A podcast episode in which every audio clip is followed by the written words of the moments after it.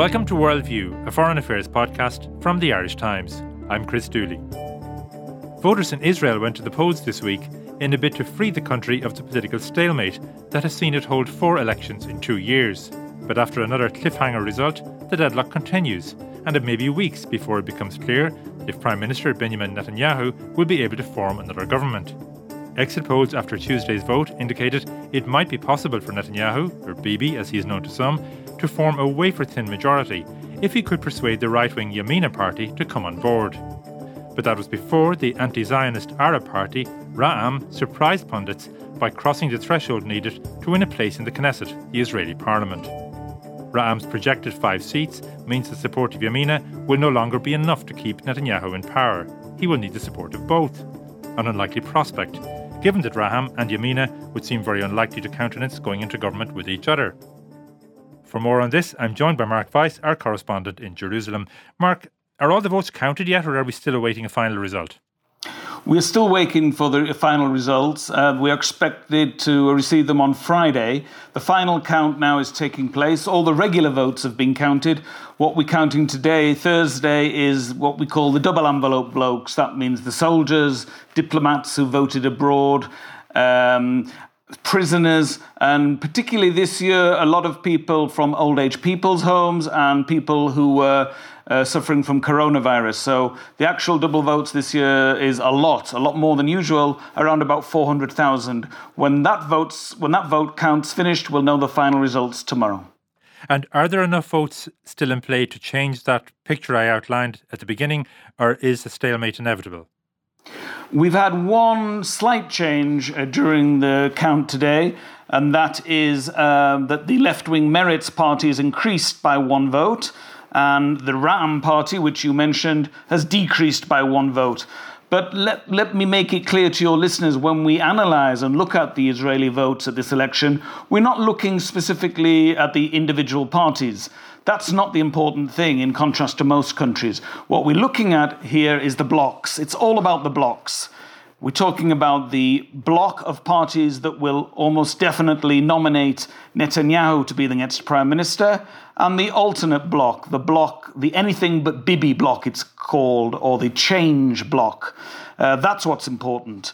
Um, as we stand at the moment, the pro Netanyahu block has um, 53 seats, and the anti Netanyahu bloc has 56 seats. Now, both these numbers fall short of the magic number of 61, which is the minimum required for a majority in the 120 seat Knesset.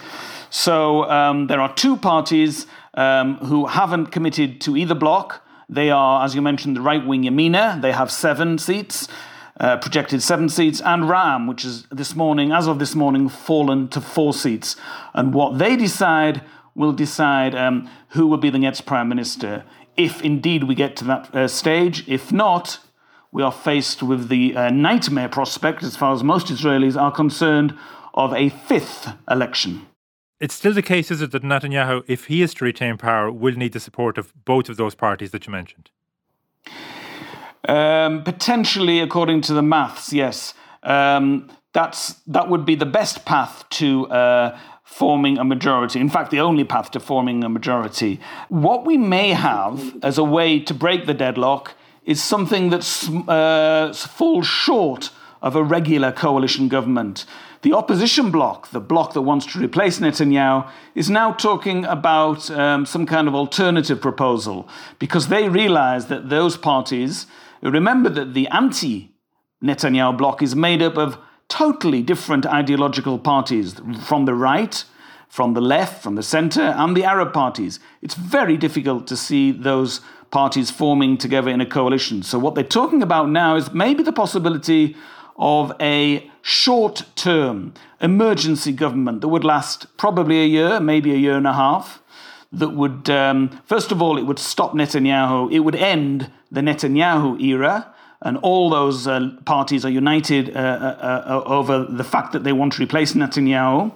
Uh, it would pass a budget. Remember, Israel has um, the political deadlock has led to this country not having passed a budget in two years. uh, in the midst of the worst economic crisis in the country's history.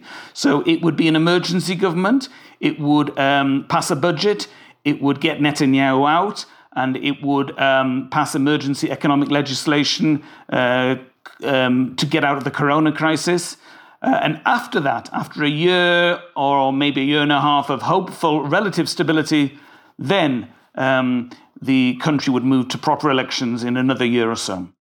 So, what happens then, Mark, after the votes are counted? Will it fall automatically to Netanyahu to try to form a government, or might that responsibility be given to the opposition leader, Yair Lapid? Well, this is how it works. The president um, has now um, one and a half weeks uh, and to consult with um, the heads of each party that was elected to the Knesset.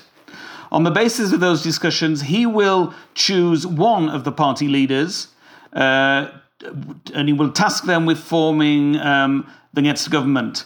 It usually is, uh, of course, naturally, the candidate that receives the most recommendations, although not necessarily.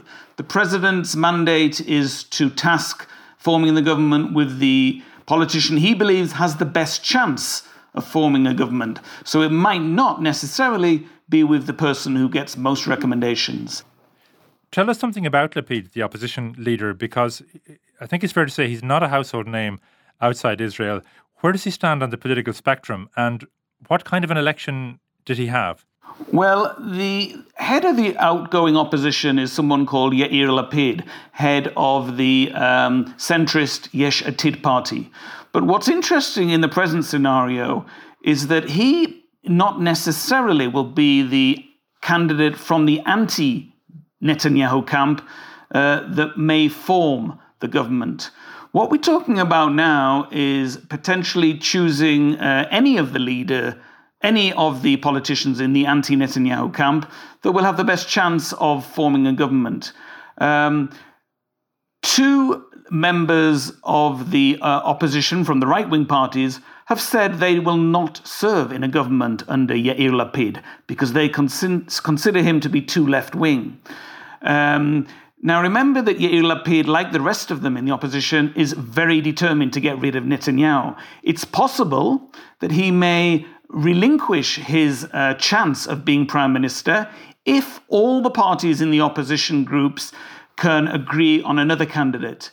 Uh, the, some pundits this morning were talking about the possibility that um, Benny Gantz, from the Blue and White Party may be a more suitable candidate as an alternative prime minister to Netanyahu because he could uh, garner the support of more of the opposition parties. So that's also something that will um, be talked about, laid on the table, as the coalition negotiations begin uh, after the final vote is in tomorrow. It's possible that uh, a, a, politician from one of the smaller parties, maybe one of the right wing parties, or Benny Gantz from the centrist party, will be the best um, candidate to unite all the opposition and maybe uh, form a government around that. So, as it stands, Mark, which of these two blocks then? The pro Netanyahu bloc or the anybody but Bibi camp, as, as you put it, which of them has the more viable path to power? It's very difficult to see how this will play out. Um, there is a very strong uh, desire amongst almost everyone to avoid a fifth election, as you can imagine. Uh, in fact, you don't even hear the phrase fifth election anymore. It's always fifth election, God forbid. Um, so that's one factor that plays into it. And that means that politicians uh, will make compromises ideologically, and uh, egos may be put aside, uh, which isn't, isn't the usual practice, in order to avoid a fifth election. And it may mean, this morning, for instance, we heard from the leader of the left wing Meretz Party that they would be prepared to sit um, with an, in an alternate, alternative government led by the leader of the right wing uh, Yamina party, um, Naftali Bennett. Now, remember that Meretz and Yamina are ideologically uh, totally opposed to each other on every single issue. But the desire, A, to get rid of Netanyahu, and B, to avoid a dreaded fifth election, may make um, uh, these very strange compromises possible. Tell us something, Mark, about this Arab party, Ra'am, which may just have four seats, but could yet end up being a kingmaker. They are basically the uh, Israeli representative of the um, Islamic Brotherhood movement. Remember, that was the party that was in power in Egypt. Um, in the Palestinian territories, uh, their representatives are Hamas. So they're very uh, extreme. They are the extreme branch of the Islamic movement, very conservative, um, and not a party uh, that you would possibly imagine um, any mainstream Zionist party could sit with in a government. And it's going to be very difficult for Benjamin Netanyahu to uh, sell to his electorate um, a compromise that would involve certainly would involve Ra'am sitting in his government, but even even um, accepting support of Ra'am from outside the government. For instance, they could uh, agree uh, not to vote uh, with the opposition to bring down the government. But this would be a very hard sell for Netanyahu. These are people who are close to Hamas. Uh, their Knesset members will visit Palestinian prisoners, uh, security prisoners who have been involved in uh, horrific terrorist attacks against Israeli civilians. Not ideal um, uh, coalition partners, and Netanyahu knows this. And what about the more moderate Arab parties, as they would be perceived? Where do they stand in all of this? They are uh, more left wing. For instance, in um, and more liberal, they would vote on issues uh, uh, such as gay rights very differently from the members of Ra'am. Um, so, in that sense, uh, Ra'am is closer, if you like, to some of the extreme right wing Israeli parties who also have uh, uh, conservative views on gay rights, feminism, etc., etc. So the Arab parties and the Arab politicians in the Israeli parliament are very different. They're not one homogeneous group. Um, it's um, it's quite possible that the other Arab party, the Joint List, could vote um, in favor of an alternative to Netanyahu, or even um, be uh, participate in an alternative uh, coalition to Netanyahu. And the very fact that Netanyahu wants now to uh, engage with the uh, Islamic extremist Ra'am group makes it easier for the Israeli centrist and left wing parties to engage with the other Arab party, the Joint List. If Netanyahu can talk to the Arab parties, why can't they? Now, the campaign mark took place against the backdrop of the very successful vaccine uh, rollout in Israel that we've all been reading about. Was that a factor in the campaign? I mean, did that not um, help Netanyahu? It surely must have done at some level. It was not only a factor in the election, it was probably the key uh, critical factor.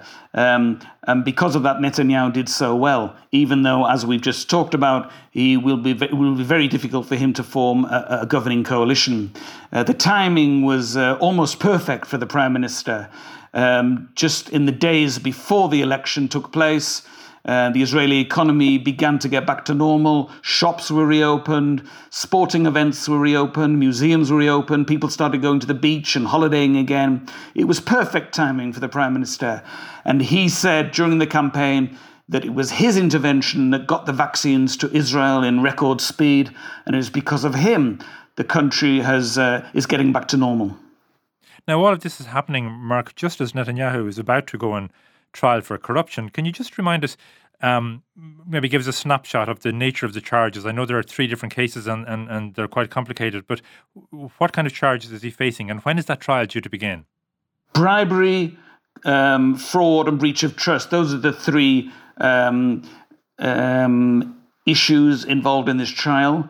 It's already started technically in the sense that Netanyahu has appeared in court to uh, claim his innocence, but the trial really gets underway on April the 5th, in, in 10 days' time, 11 days' time, when the witnesses will be called um, to the court. Um, if you believe the opposition in Israel, um, the political chaos we are in the midst of at the moment is all about this trial. They believe that Netanyahu wants to um, form a government of uh, his close supporters in order to uh, stop this trial. That could be done a number of ways. It could be that the Knesset parliament would pass an immunity bill, meaning he wouldn't have to stand trial. It could be by replacing the attorney general with someone more favorable to Netanyahu, who would say, okay, I'm new in this position, I need to review uh, the details of this trial, and in, uh, in the meanwhile, uh, I'm suspending the proceedings. Um, or it could be Knesset legislation saying that a sitting prime minister does not have to face trial. All these are possibilities. Uh, Netanyahu denies this. He says um, the trial will pursue, will continue, but the opposition believe that um, uh, he can't be trusted on his word, and his real aim, and that's why we've had so much political chaos, is because Netanyahu has failed uh, to form governments to his liking, and therefore has failed to stop the trial. He wants a government that can stop the trial, if you believe the opposition. So we're looking at the prospect of a sitting prime minister being tried for corruption at the same time as he's trying to cobble together a coalition to keep him in power. I mean, it seems an incredible scenario. It does. The mind boggles. Uh, theoretically, he, could be called to appear in court three times a week. Um, and remember, uh, not only are we in the middle of this uh, terrible health and economic crisis, but Israel has very pressing security needs, I'm sure you are aware, uh, that involve the Prime Minister's direct intervention uh, on an almost daily basis. It seems very difficult to imagine a prime minister who has to appear in court three times a week running a country like Israel. Uh, there will be uh, appeals to the High Court uh, that uh, it's. It, it, this is this is not tenable. That the prime minister must step down for the duration of the trial. Um, if we get to that stage, he will fight that. Of course, it remains to be seen uh, how this will play out. I think it's fair to say, Mark, that Netanyahu is a very divisive figure on the international stage. Um, I, gather from your reporting on Israeli politics and your comments even earlier in this in our discussion just now, it's no different in Israel. Um, he, that's true. He's a very decisive, uh, a very sorry, he, he is decisive as well, but he's also a very divisive figure in Israel as well. This whole election and the last three elections have all all been about uh, for or against Netanyahu. Uh, the opposition is desperate to replace him. They're finding it very difficult. Uh, Netanyahu uh, has no intention whatsoever of stepping down. He has made Israel a much more divided country. His line of arguing is that the, uh, the opposition left cannot topple him uh, in the democratic process, so they are employing the judiciary and the media, who he accuses of uh, being bastions of the left wing establishment, all forming together in this witch trial uh, this witch hunt to bring him down, to topple him from power. And his base, uh, uh, which is very solid uh, and very supportive, basically buy into that. He has been in power now for more than a decade. Uh, how long do you think he can go on?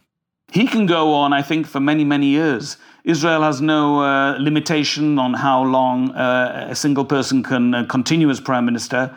Uh, so if it's up to him, uh, he's going to be around for a long time.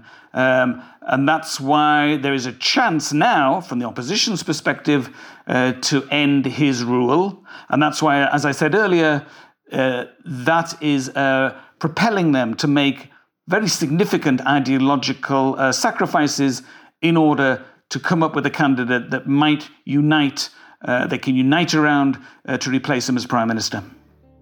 Mark in Jerusalem, thank you. Well, that's all for this week. For more on this and other stories, go to irishtimes.com. Thanks for listening. Goodbye for now.